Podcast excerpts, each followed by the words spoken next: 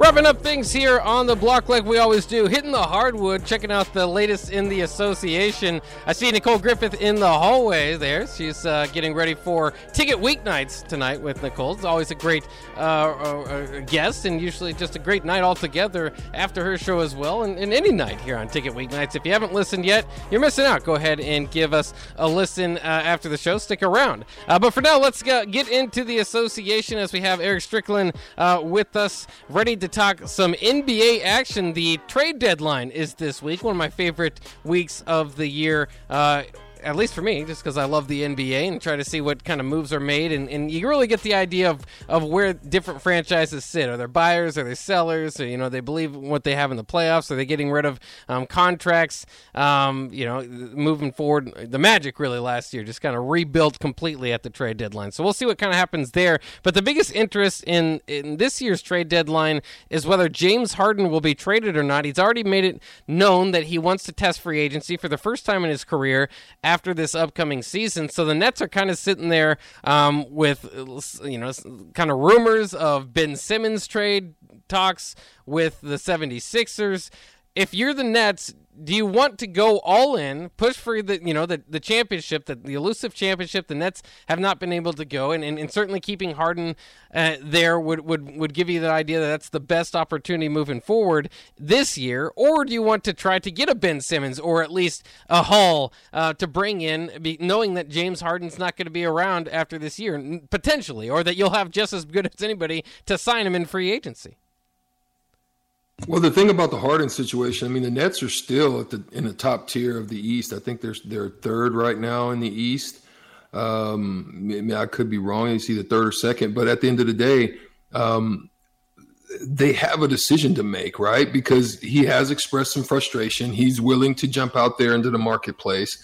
Um, and so, you know, there are some analysts out there. I think uh, one analyst is Bobby Marks. He's a former front office guy. He's, a, he's been an executive before. Uh, so he kind of understands the mindsets of those uh, GMs and the thinkings of what goes on behind the scenes. But um, his thought is he thinks that the Nets should stay clear of, of Harden. And the reason he says that is, you know, he thinks that in two years from now that Harden will be talking to him about him in the same manner that we talk about John Wall or Russell Westbrook, right? Wow. But the thing also to consider though is that Harden's he's still he's 32, he's averaging 22 uh, and a half points a game, eight rebounds and 10 assists. That's great numbers in any uh, part of my thinking.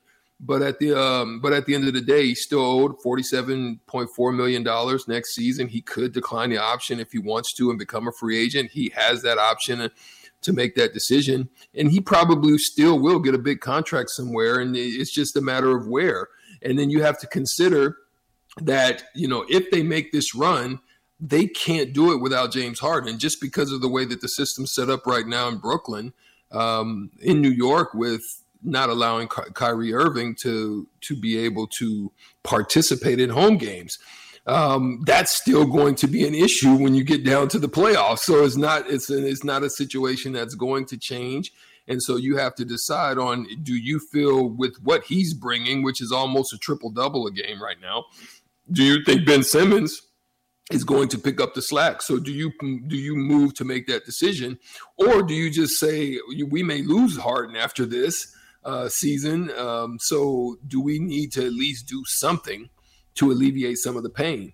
So whether it depends on what they're taking in, I don't want to give up any of my younger talent in order to make this deal work. So if you know that would just be the assessment they would have to make with Kevin Durant out right now. Where do they go? They have to go to James Harden, especially uh, at home. And they you know they lost uh, a tough one to the Lakers, and it wasn't because of what he did did or anything of that sort.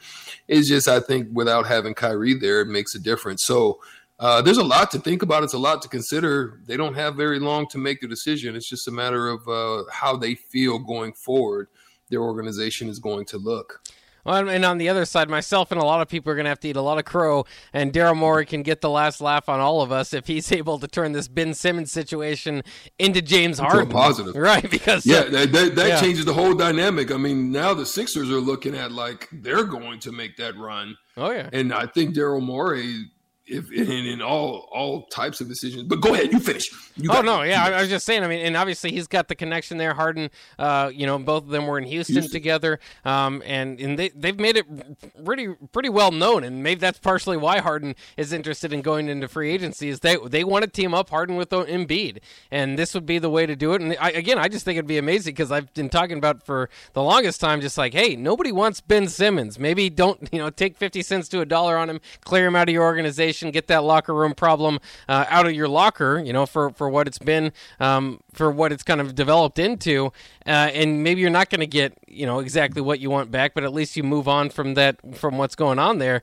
Maybe he gets James Harden, then I'm wrong. Then then he then he waited just the amount right of time um, to take care of that situation. Even went through a half a season um, with him without him playing, and, and, and ultimately you get to your right goal. So uh, it's going to be fascinating to kind of see how all that stuff develops uh, as uh, and, and, we'll bring it to you. Of course, like I said, every day here on hitting the hardwood, we will uh, uh, look at the biggest storylines in the NBA, and there's certainly going to be plenty of them this week as we head into the trade deadline. But that's going to wrap wrap it up for our show today on the block. Eric Strickland, thank you as always for joining us, and uh, we'll look forward to talking to you throughout the rest of the week. Thank you to the listeners out there for joining us as well. I am Jake Bakoven. We also have, like I said, one last uh, shout out to tell you Ticket Weeknights is coming up but next. Nicole Griffith, as usual, uh, is going to be here on her Monday slot, and uh, other shows after it. Just again, there's there's no bad ones. Lots of current uh, Huskers uh, being able to to talk on the ticket. It's a wonderful opportunity, and we invite you guys to listen to Ticket Weeknights. That's coming up next here on the ticket. But for on the block, we're signing off. Have a great Monday.